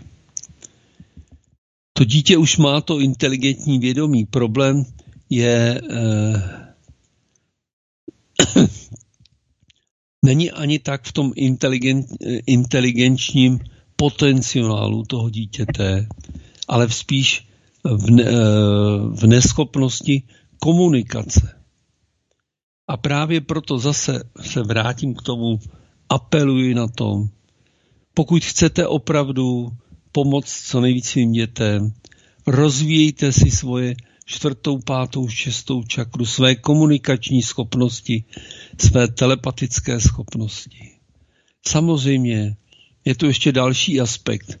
Já vím, že pro někoho už to vypadá, jako když zabíhám trochu do sci-fi, ale není špatné, pokud se rozvinete, eh, dejme tomu tu šestou čakru natolik, že jste schopni se podívat do toho informačního pole a podívat se i na minulý život toho dítěte. Protože stav morfogenického pole, té bytosti, té duše v době umrtí rovná se stavu morfogenického pole v době narození. A když máme nějaký přehled, získáme z toho informačního pole určité informace o tom dítěti, jaký to byl člověk, jaká to byla duše, o to snadněji se nám může uh, s, tím, s tím dítětem pracovat, tak abychom uh, vyšli vstříc jeho potřebám, jeho stavu duše. Jsou to věci důležité, ale eh, jak už jsem, možná vám to přijde až jako přehnané, ale na druhou stranu Eh, já jsem to nazval výchova zcela jinak. A já pevně věřím, že jsou civilizace, pravděpodobně ne naší planetě, kde takto se norm, kde to je normálně přirozené v to, o čem mluvím. A myslím si, že i ty takzvané přírodní národy toto uměli. Oni to, oni to neměli takhle definované, že by si říkali, že se napojili na osobní morfognické pole toho, té duše v minulém životě a podobně. Ale dokázali se napojit a vycítit. Eh, vycítit ty, tu povahu a potřeby toho dítěte a podle toho vést zcela intuitivně vést tu výchovu.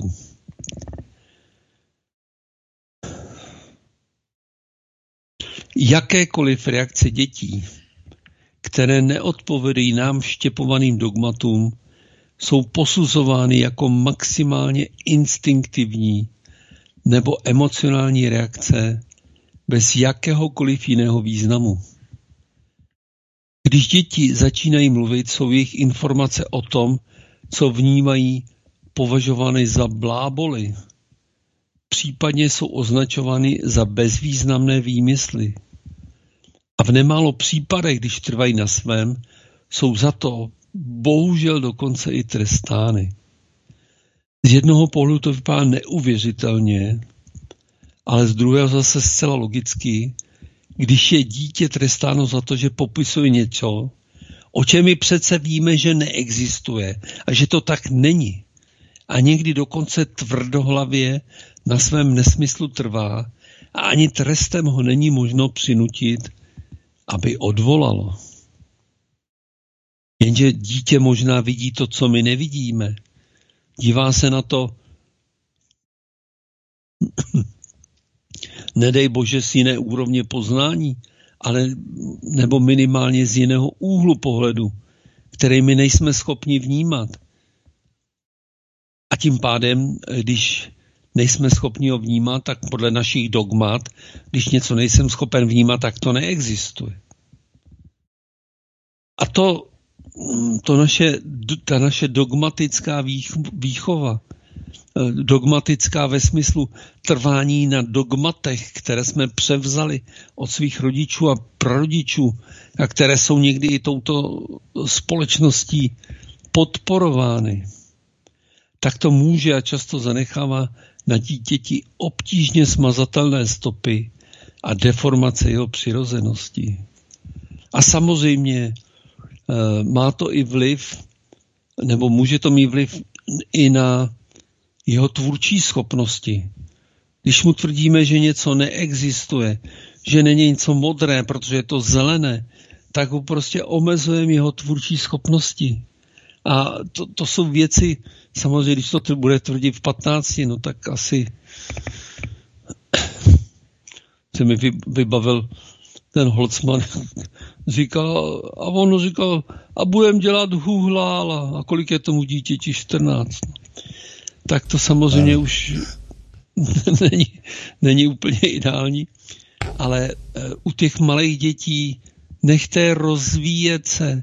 Jejich, samozřejmě nesmí to být na úkor toho, že by si ubližovali nebo ubližovali třeba sourozencům. Jo? Tam ta tvůrčí činnost musí být omezena, to musí se jim vysvětlit, ale zase vysvětlit. Jo? Já vím, že to není jednoduché, taky mám vnučky, které jsou poměrně dost bojovné vůči sobě, ale musí se s tím pracovat pravidelně, plynulé, vysvětlovat. Určitě by se nemělo zapomenout na to, pokud dítě bude mít trochu ty paranormální schopnosti, tak ho včas upozornit, že to nemají všichni lidé, ani všichni děti. Protože dítě si samozřejmě myslí, že všichni jsou na tom stejně jako on a dokonce možná si myslí, tak jak je zvyklý v ostatních aspektech, že dospělé by na to měli být dokonce lépe. Protože, e, protože že dospělí všechno umějí lepší. Tak si myslí, že to děti, že i ty nějaké ty schopnosti, ono si samozřejmě dítě si neuvědomuje, že se jedná o paranormální schop, schopnosti. Pro ně je to normální. Ono něk, některé věci vidí. Jsou děti, které se v pohodě baví o svých minulých životech, popisují, popisují svůj život na Marsu, v Egyptě, jak se stavily pyramidy. Prostě je, pro to dítě je to normální. A pokud ho nepřesvědčíme o tom, že blábolí, tak, eh, na, eh, tak jako ty schopnosti nezaniknou. Po případě, pokud eh, ty rodiče, případně prarodiče, protože někdy mám ty zkušenosti, že ty prarodiče mají k tomu blíže, k té ezotérice, nebo k těmu prostě, k těmto věcem, Eh, tak naopak to v těch dětech můžou rozvíjet.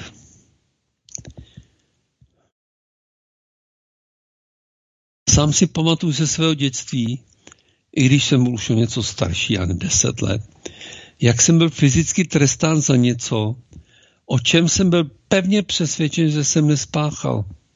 Já netvrdím, že jsem to nemohl spáchat. Jo. Ale já byl přesvědčen, že jsem to nespáchal. A daleko více než vlastní fyzická bolest. Byl, byl jsem tenkrát seřezán zdaleka nejvíc ve svém životě, já jsem se tolik moc byt nebyl. Mě trápilo, že mě otec nevěří. A já jsem byl byt ne za to, co jsem spáchal, protože to nebylo nic hroznýho, ale za to, že jsem se nepřiznal.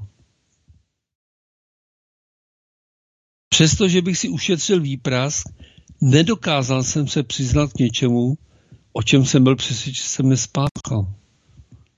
A můj otec to vůbec nepochopil. Prostě lhal jsem, tak musí dostat vejprask.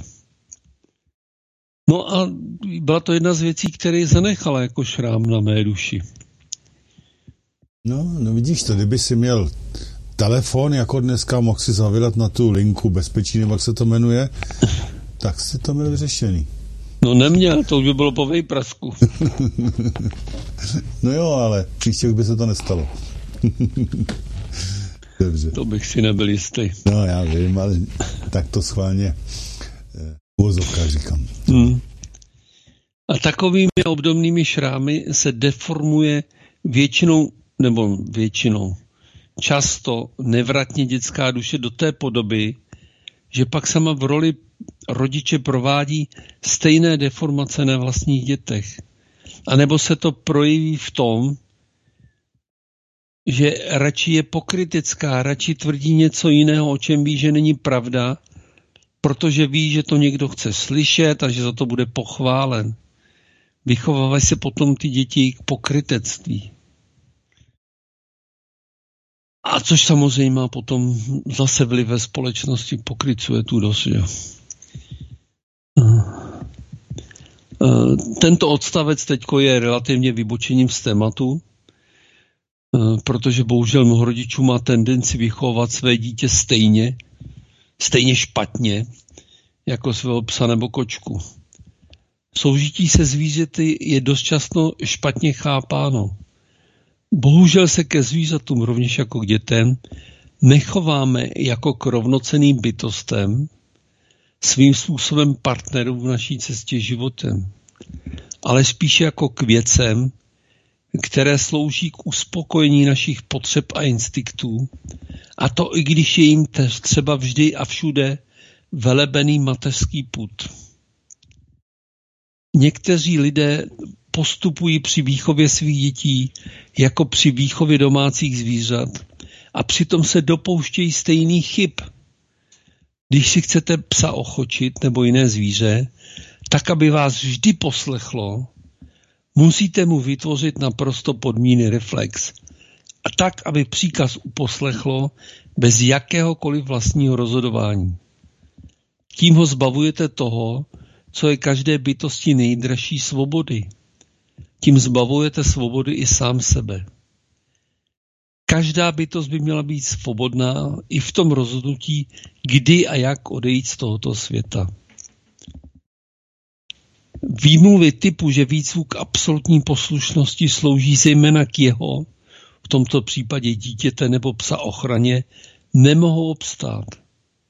Ve velké většině případů, samozřejmě s výjimkou výcviku služebních psů, výcvik k absolutní poslušnosti slouží k uspokojení vlastního ega, schopností někým absolutně manipulovat. Já se pamatuju, je to zážitek, krátký zážitek a viděl jsem jít psa, eh, jít eh, muže se psem, já nevím, jestli to byl vlčák nebo něco podobného. Ten čel naprosto přesně vedle nohy, každých pět kroků vzlídl k pánovi a zase běžel, se vzhlednul, jestli pán je spokojen. No, mně se to nelíbilo. A to si zase si mnoho lidí neuvědomuje, jak, eh, jak to, jak eh, jako neuvědomují si lidé, že si, že si pozužují eh, ty psy někdy, kočky ne, že ty ne, to nejsou, po, pozi, pozizují a bohužel někdy i děti k tomu, aby mohli někým ma, manipulovat. Jo aby někdo byl na ně odkázaný, poslušný. Je, možná, že budu napadem za srovnání výchovy dítěte se zvířetem, ale ono to v samé podstatě opravdu není tak velký rozdíl. Samozřejmě vím i z vlastní zkušenosti, že není zcela jednoduché ponechat dítěti co nejvíce svobody, ale za podmínek, že to nebude ohrožovat jeho život či zdraví. Hranice jsou u každého dítěte zcela individuální a nedají se obecně stanovit. A samozřejmě to platí i pro ta zvířata, že e, ta svoboda e, musí být omezena tím, aby nedošlo k ohrožení zvířete. Je potřeba třeba naučit, když se blížíme k silnici, tak potřeba, aby ten pes se to skutečně naučil někdy i důraznou domluvou a, a není nutné bytí teda. Aby ten pes došel na okraj silnice a zastavil se a čekal na poved. Jsou, tohle jsou věci, které prostě se asi nedají a týká se to zrovna tak toho dítěte.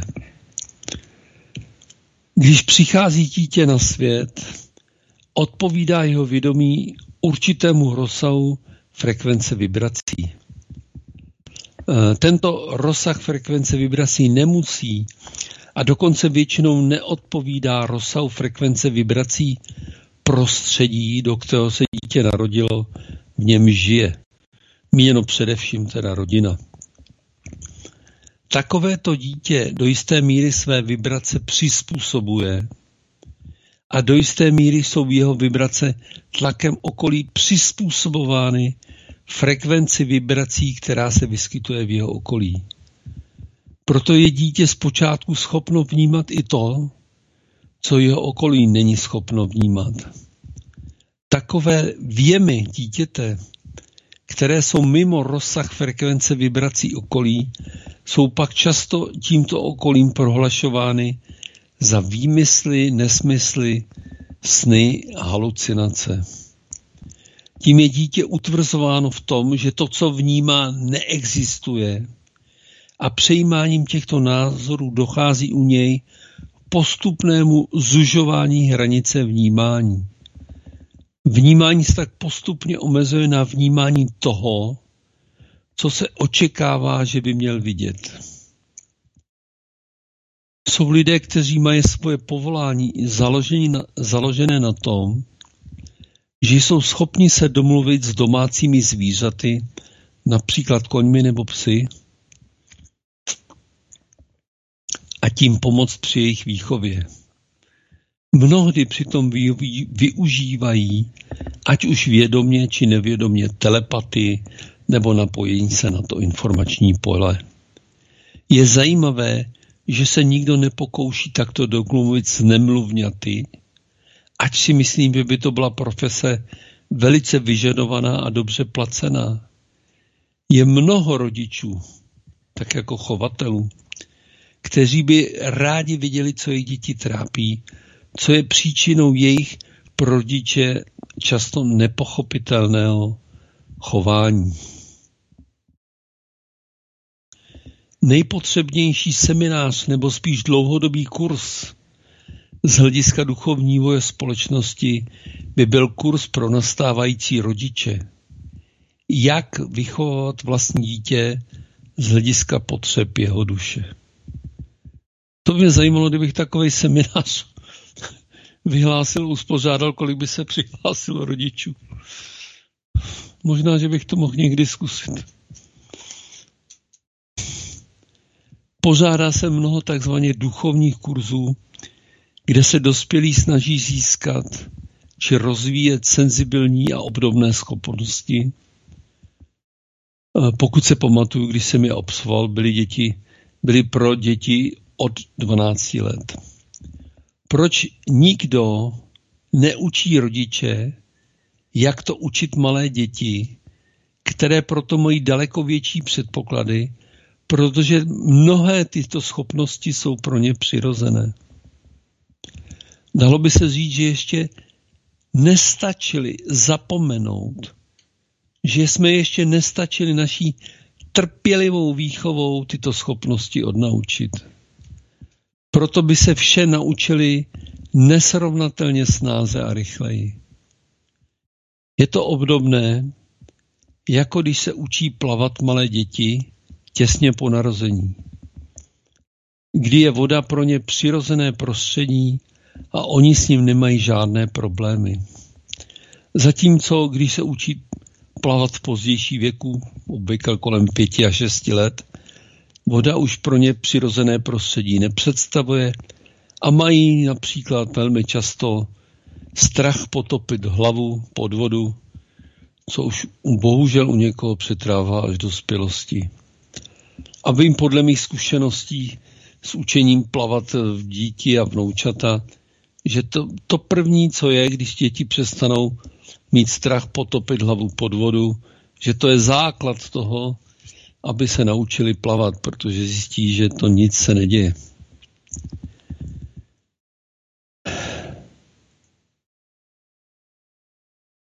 Poté, co jsem popsal současný stav, který se v žádném e, případě nedá hodnotit kladně, mě nezbývá, než se pokusit o daleko těžší úkol, a to, jazn, jak, to je naznačit, jak by teda nová výchova a výuka měla vypadat.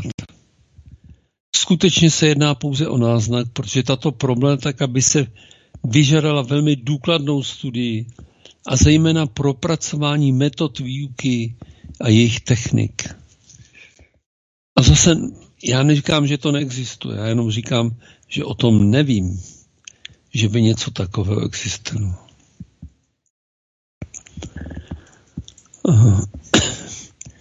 Rozvíjení schopností mimosmyslových, telepatie, channeling s vyššími bytosti, overegem, vidění aury, jasnovidectví, intuice, napojení na akášu, telekineze, senzibilita, práce s čakrami a energiemi. Vím, že pouštění meditací pro děti je přínosem a že nemají problém, i když třeba ani nevidí, co to je čakra, protože ta meditace jde přímo k duši a funguje to. Výchova dětí i ke komunikaci s jinými bytostmi, než jsou lidé, se zvířaty, stromy, rostlinami. Zapomněme přitom na to, že to není možné. Já vím, že to, to co jsem teď popsal, eh, že, a jsem o tom přesvědčen, že u těch přírodních národů se skutečně vyskytovalo a možná i vyskytuje. Dále pak rozvoj muzikálních schopností, zpěvu, tance, výtvarných vlastností, výtvarných schopností, všech druhů tvůrčích činností, tvůrčích schopností, rozvoj neomezené fantazie, necháte vyprávět příběhy, které si vymýšlejí nebo které dostanou. Pozorování a vnímání přírody, vztah ke zvířatům, vnímání přírodních sil, přírodních živlů a bytostí. Dneska je mnoho lidí, eh, kteří chodí na silová místa a pochvalují, jaké tam cítí energie. Berou tam své děti a nechá to, nechávají to na ně, nebo vnoučata, a nechávají to na ně působit. A ptají se, no, komunikují s tím dítětem, cítíš ty energie a podobně. Samozřejmě je i rozvoj pohybových schopností. Plavání, běhání, šplání, přirozeného po, pohybu. Učit lásce k pohybu. Rozvoj paměti přirozeným způsobem na věcích pro děti zábavných. Učení se eh, ve škole principem zapamatování si něčeho, mechanické paměti, samozřejmě není ideální. A ta paměť jako je dobrá věc. Jo. To se to, to, to se potom v tom vyšším věku eh, projevuje, ale jde to učit, to tím ne, nauč se tuhle básničku, tohle se musíš naučit na spaměť jsou metody, a ne pokud nejsou, měly by se vyvinout na učení rozvoj paměti přirozeným způsobem. Ale ne na tom začít pracovat eh, v první třídě, aby se něco naučilo na paměť. To se musí rozvíjet už od útlého dětství. Rozvoj logických schopností, analýzy a syntézy. A, a zase neočekávat, ne zase to schovávat na dobu e, třeba střední školy. A třeba teprve poté učení matematiky, čtení, psaní a jednotlivých předmětů obecného poznání. Až potom to. A já jsem pevně věřím, kdyby se tomu věnovalo. Já vím, že na to není čas dneska. Já také mluvím o zcela jiném systému výchovy a výuky. Dneska prostě proto nejsou podmínky, ale já věřím, že to, že to možné je. Takže teprve po té učení matematiky, čtení, psaní a jednotlivých předmětů obecného poznání. A já pevně věřím, kdyby to, co jsem teďko tady předestřel, kdyby se ty děti učili od útlého dětství do těch šesti let, tak by tu současnou devítiletku zvládli třeba za tři roky. Za pět. jsem přes, protože třeba by pro ně bylo přirozené si věci zapamatovat, když si je přečtou jednou.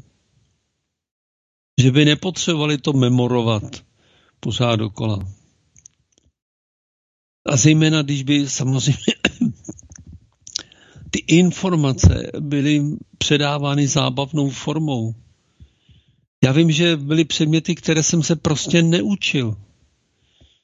Na, na, na té devíce, no tak já jsem se neučil třeba ani na tom Gimplu, ale tím už bych se tolik nechlubil. Ale e, mě ty věci bavily. Dějepis, fyzika, chemie, matematika. Já si je nemusel učit, protože mě to bavilo, tak já jsem si to pamatoval.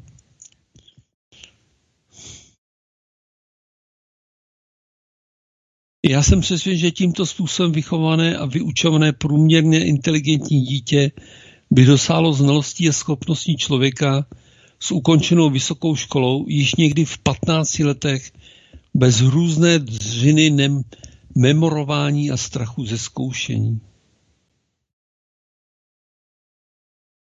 Určitým úskalem tohoto zcela nového stylu výchovy a vzdělávání dětí může být to, že tyto věkem a tělem ještě děti budou inteligentnější než my a budou mít daleko větší schopnosti než my.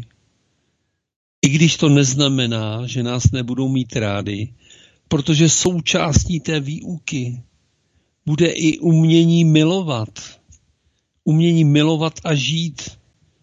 To by se samozřejmě mělo učit.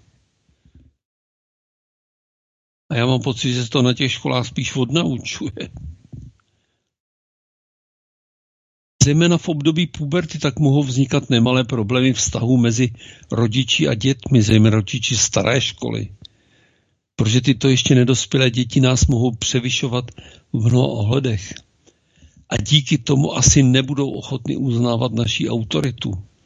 Což se samozřejmě už teď, spoustu 15 letých neuznává svoje rodiče. Vyžadalo by to mimořádně chápajícího rodiče, v případě prarodiče, aby byl schopen akceptovat, že autoritou se naopak stává dítě pro rodiče. Ale na druhou stranu si myslím, že by nebyl problém, aby s touto výchovou toho dítěte se vzdělával současně i ten rodič, který nebyl takto vychováván. Protože uh, učit se to, co jsem tady všechno, o čem mluvil, uh, rozvíjet svoji intuici, komunikaci, čtvrtou, pátou, šestou čakru, to prospěje každému v jakémkoliv věku.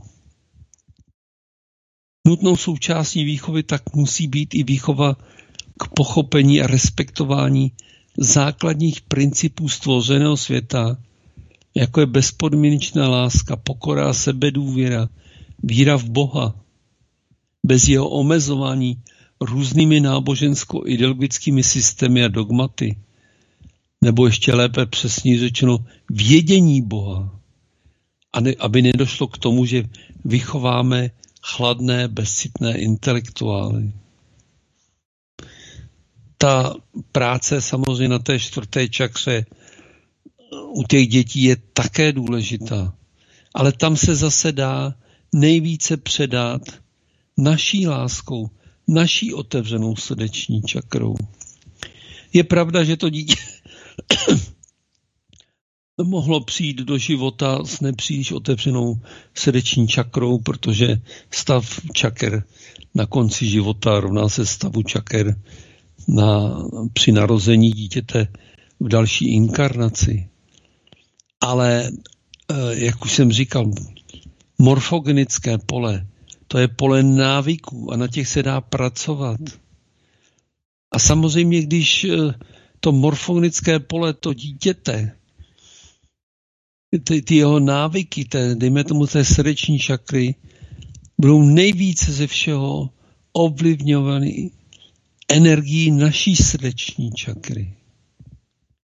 A jestli máme pocit, že to tam úplně přirozeně nemáme v té srdeční čakře, tak to tam můžeme vědomně dělat, vědomně pracovat s tou srdeční čakrou a vědomně stále posílat dětem tu lásku. Tenhle svět se může změnit když se lidi otevřou srdeční čakru. Je nutno si uvědomit, že pro mnohé rodiče a bohužel i učitelé bývají děti tak jako domácí zvířata, často jedinými bytostmi, které mohou ovládat a kým mohou manipulovat. Zdánlivě přirozený instinkt ovládat ostatní je v nás hluboce zakořeněn a je možné ho pozorovat jako velmi silný i ve zvířecí říši. Proto předpokladem takovéto výchovy je určitá osvícenost rodičů a jejich láska ke svým dětem.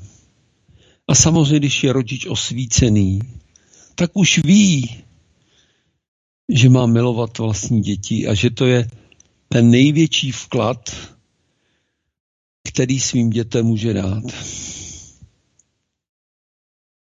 A zcela otevřeně říkám, že mě mrzí, že to, co teď tady hlásám, že jsem ne, sám nevěděl, když jsem vychoval vlastní děti, protože moje výchova by asi byla částečně jiná.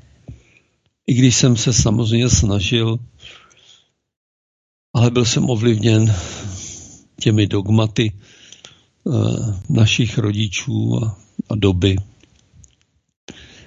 Jsem si vědom, že v současné době se může jednat pouze o izolované a školstvím nepodporované kroky víceméně jednotlivých rodičů, po případě eh, některých škol s osvícenými zakladateli. Přesto pevně věřím, že již nyní možné dosáhnout i v daných podmínkách pozoruhodných výsledků. Já jsem se zase trefil do 57 minut. Vypadá to tak? Zrovna říkám, si byl docela rozjetý, si říkám, stihne to vlastně. A Ale zajímavé, to... já jindy mám přehled. Ano. A nějak to přizpůsobuju, jo, abych se tam trefil. Dneska si jel prostě. Dneska to jel naprosto spontánně, protože možná, že to na mě bylo i cítit, že mě tohle téma Baví. jako baví. To úplně není úplně ten správný výraz baví, ale... Zajímá. Ne, ne, to ne, to je daleko silnější prostě. Je mm-hmm. to... Tryská to země. Jasný, jasný. No dobře, no tak jo, máme 58, tak co na závěr ještě říci?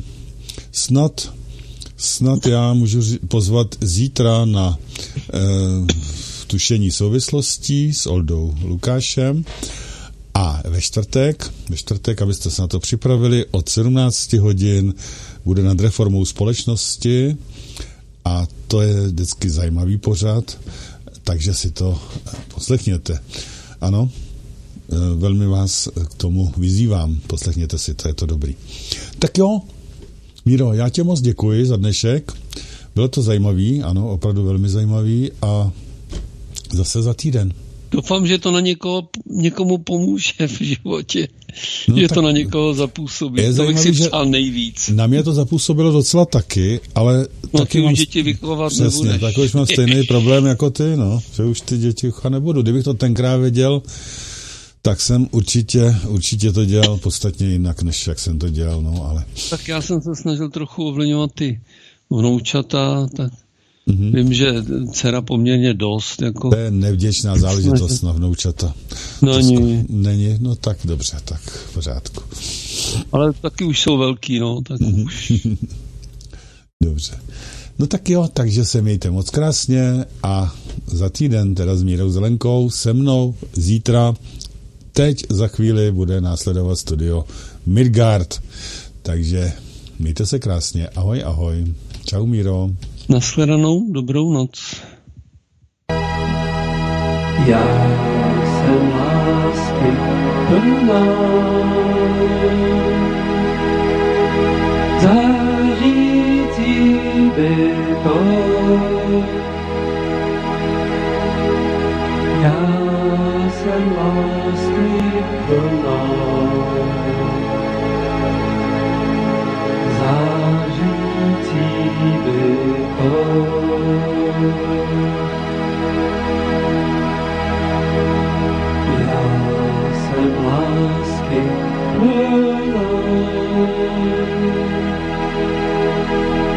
zažití bytoj. Já jsem lásky promal, zažití bytoj.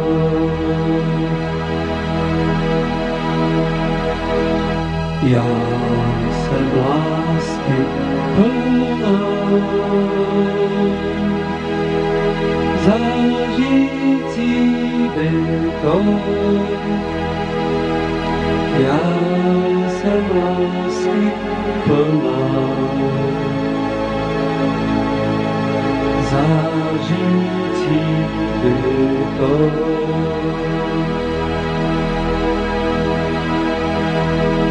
ea se blască prin.